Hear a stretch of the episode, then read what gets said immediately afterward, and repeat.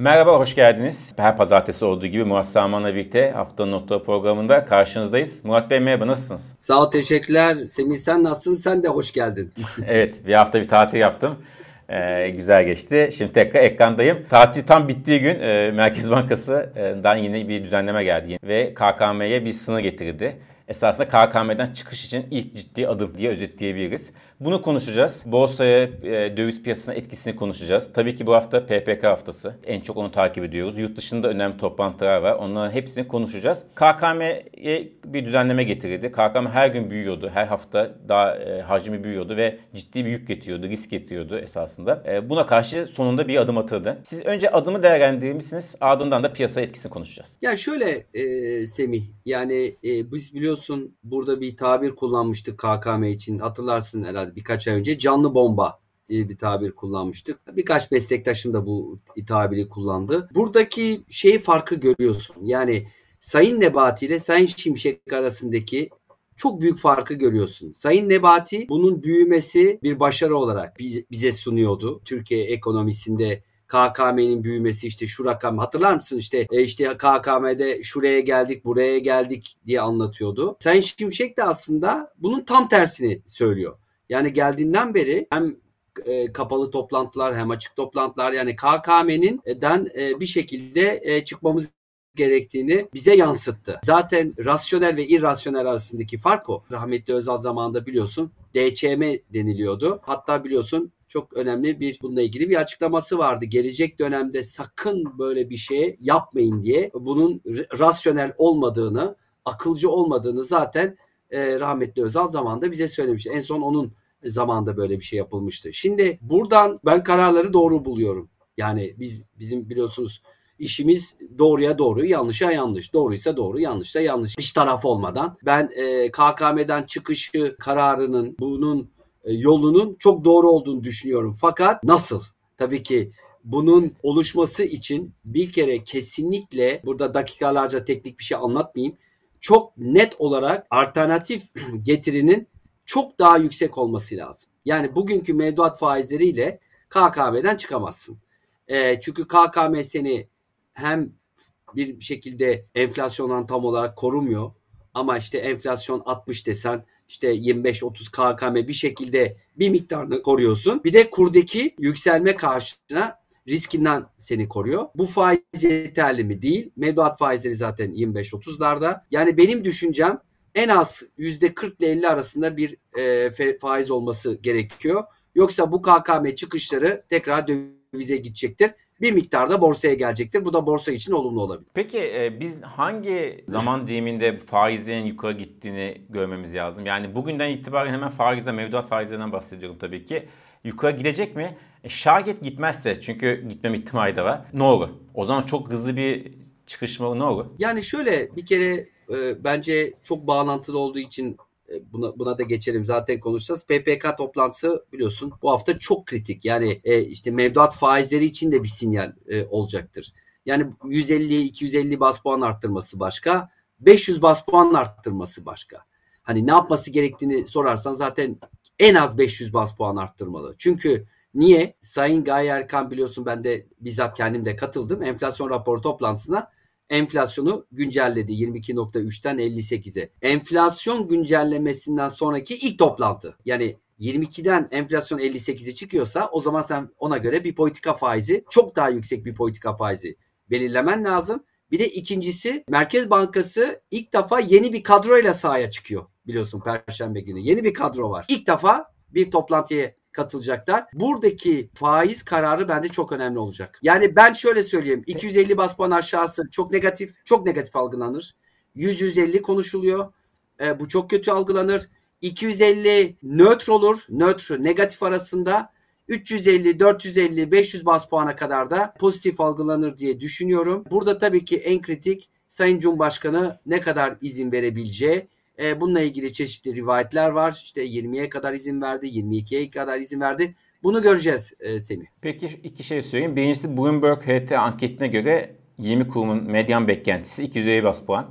faizin %20 seviyesine çıkacağı yönünde. Bir de şöyle bir yorum yapıldı sizin bu söylediğinizde e, desteklemek açısından. Bu adımın politika faizlerinin çok artmayacağına işaret etti. Yani politika faizi artışı için sınırın işte sizin bahsettiğiniz gibi olduğu söyleniyor. O yüzden o çok artmayacak. Bankaya deniyor ki siz mevduat faizlerinizi arttırın. Yani politika faizi çok arttırmayın. Oradaki piyasa faizleri artsın. Siz de öyle bir şey hissediyor musunuz? Yani bu adım acaba düşük gelecek bir politika faizi artışının öncü sinyali mi? Bir kere tabii paralel gitmesi lazım faizlerin. Ya bir mevduat faizlerinde bir artış mutlaka gelecek dönemde göreceğimizi düşünüyorum. Ama dediğim gibi KKM'den direkt mevduata geçişi çok kolay olmayacak. Çünkü burada bir kur şok kurdaki dalgalanma riski hala var. Şimdi Nomura'nın güzel bir raporu var Semih onu da söyleyeyim. Bence çok değerli bir rapor. Uzun yıllardır bu raporu çıkartıyor. Onların böyle Damokles gibi Damokles modeli diye bir modelleri var. 61 tane ülkeyi inceliyorlar ve yüzün üstünde olan yani puanı yüzün üstünde olan ülkelerde gelecek 12 ay, ay içinde bir kur şokuyla karşılaşabilir diyorlar. Son çıkan listeye bakarsan şu anda Çek Cumhuriyeti var, biz varız, Romanya var ve Sri Lanka var. İşte Şili, Macaristan ve Brezilya'nın bu 100 puana yakın olduğu gözüküyor. Yani şu anda baktığın zaman değerli yani işte bazı başka bankalardan da bu tür yorumlarda gelebiliyor. Sonuçta ülkede hala bir kur riski var. Onu biliyoruz. Bunu önlemenin yani vatandaş için en iyi koruna e, yeri şu anda KKM.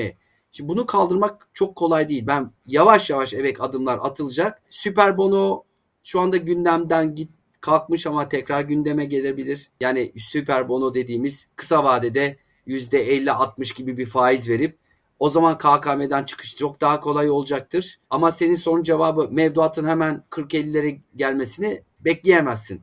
Ee, ancak iki ay içerisinde belki de Merkez Bankası beklenenden daha yüksek bir politika faizi uygularsa o zaman mevduattaki e, yükselişler e, daha fazla e, devam edecektir diye düşünüyorum. Peki döviz dediniz. Şimdi dövizde biraz önce grafikte gördük. Yatay bir çizgi. Her hafta konuşuyoruz zaten. O yatay çizgi uzun zamanda yani bir süredir aynı.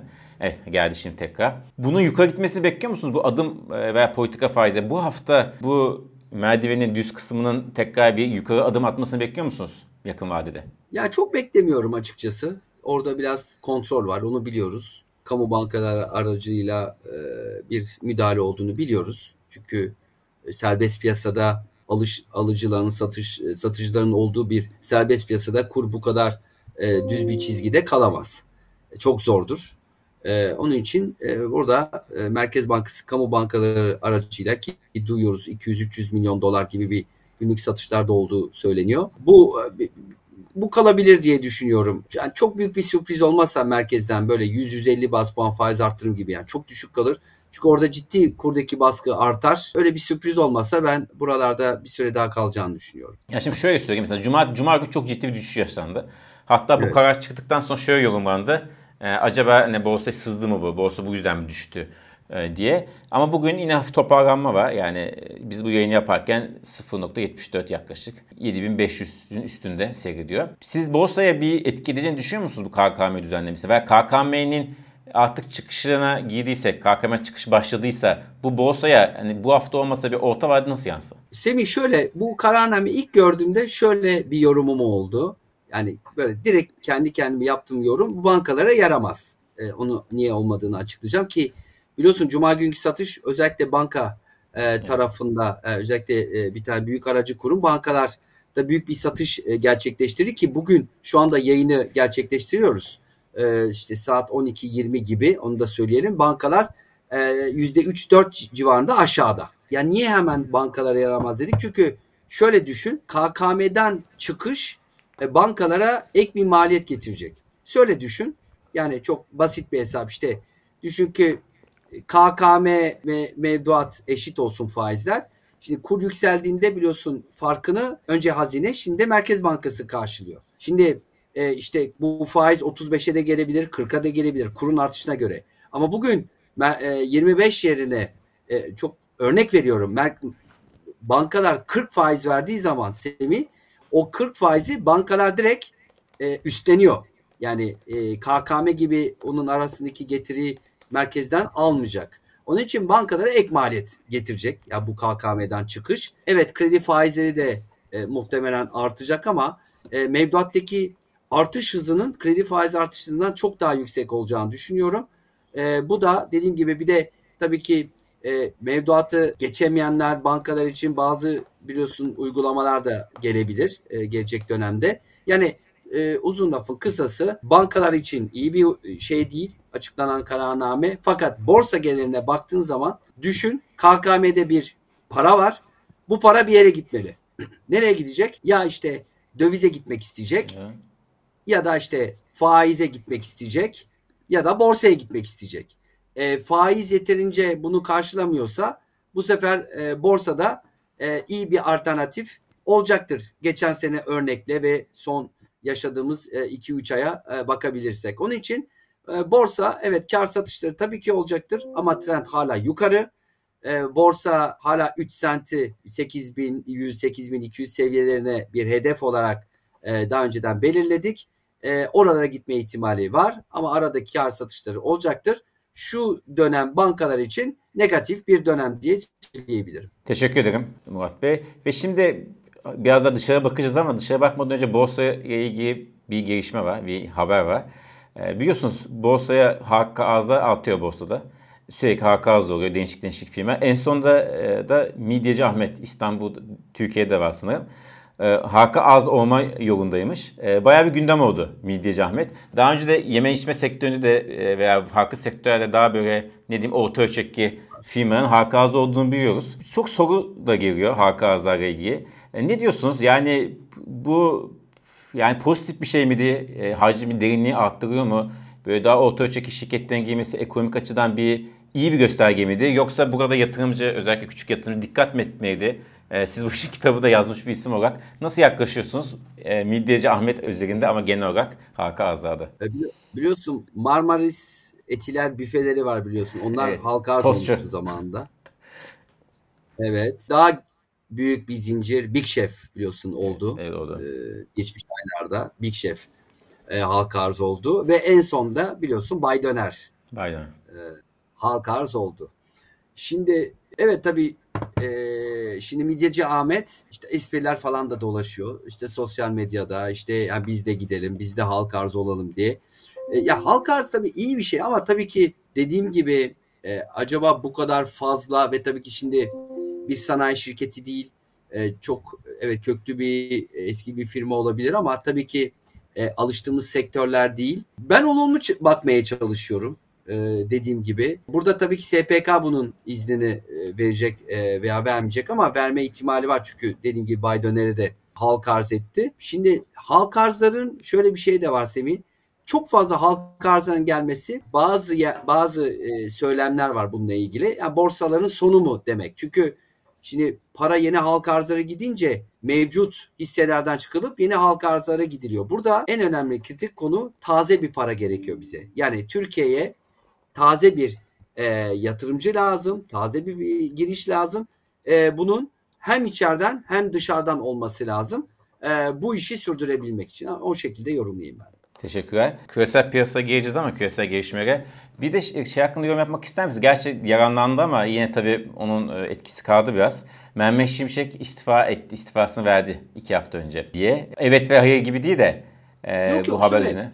Ya şöyle araştırdım yani kendi çevremle, e, kontaklarımla biraz öğrenmeye çalıştım ama çok böyle bir şey olmadığını yani şimdi ilk duyduğumuzda olabilir mi diyoruz? Bence olabilir diyoruz. Evet. Çünkü dediğim gibi hani şimdi rasyonel bir politikaya geçeceğiz diyor. E, bu demek ki yani bir önceki politika irrasyoneldi.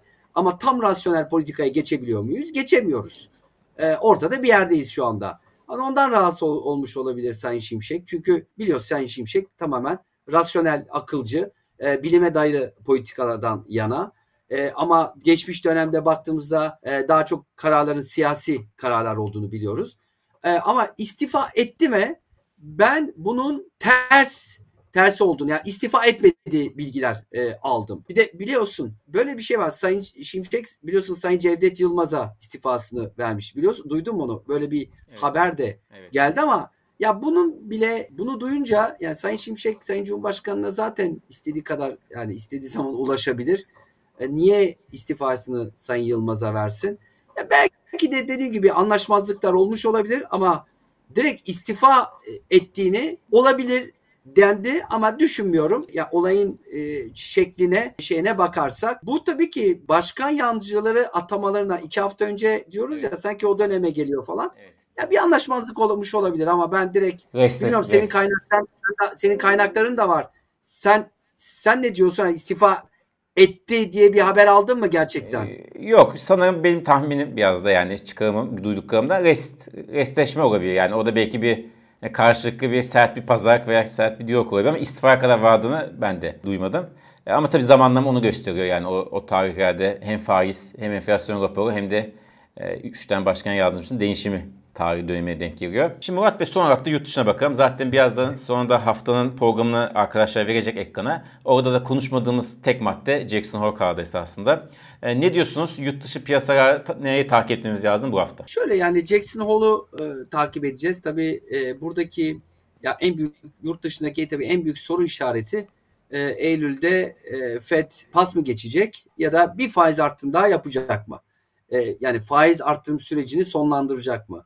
Diye ya da bir adım daha atacak mı? Bence Perşembe Cuma işte Jackson Hole konuşması e, olacak. Powell Cuma günü konuşacak. Oradaki yani piyasanın çok gidip geliyor piyasa. Hani ben faiz arttıracağını düşünmüyorum artık. Çünkü e, ekonomiyle olan iyi gelişmelere baktığımızda bunun negatif olabileceğini düşünüyorum ama Perşembe işte Cuma günü bunun bence Powell orada işaretleri verecektir. Eğer faiz arttırmayacak gibi e, bir beklenti e, çıkarsa yani küresel borsalar için ve altın için e, pozitif bir gelişme olur diye düşünüyorum. Teşekkür ederiz. E, Murat Bey haftayı da böylece biz de haftaya başladık da biz kendimiz yayınımızı haftaya kapattık. Haftaya kadar kendinize çok iyi bakın. Bakalım neler olacak haftaya kadar. Öngörmek çok zor. Yine gece yarısı karanlığı hamleleri veya farklı gelişme olursa haftaya değerlendireceğiz. Çok sağ olun. Kendinize çok iyi bakın. Görüşmek üzere. Herkese iyi haftalar. Teşekkür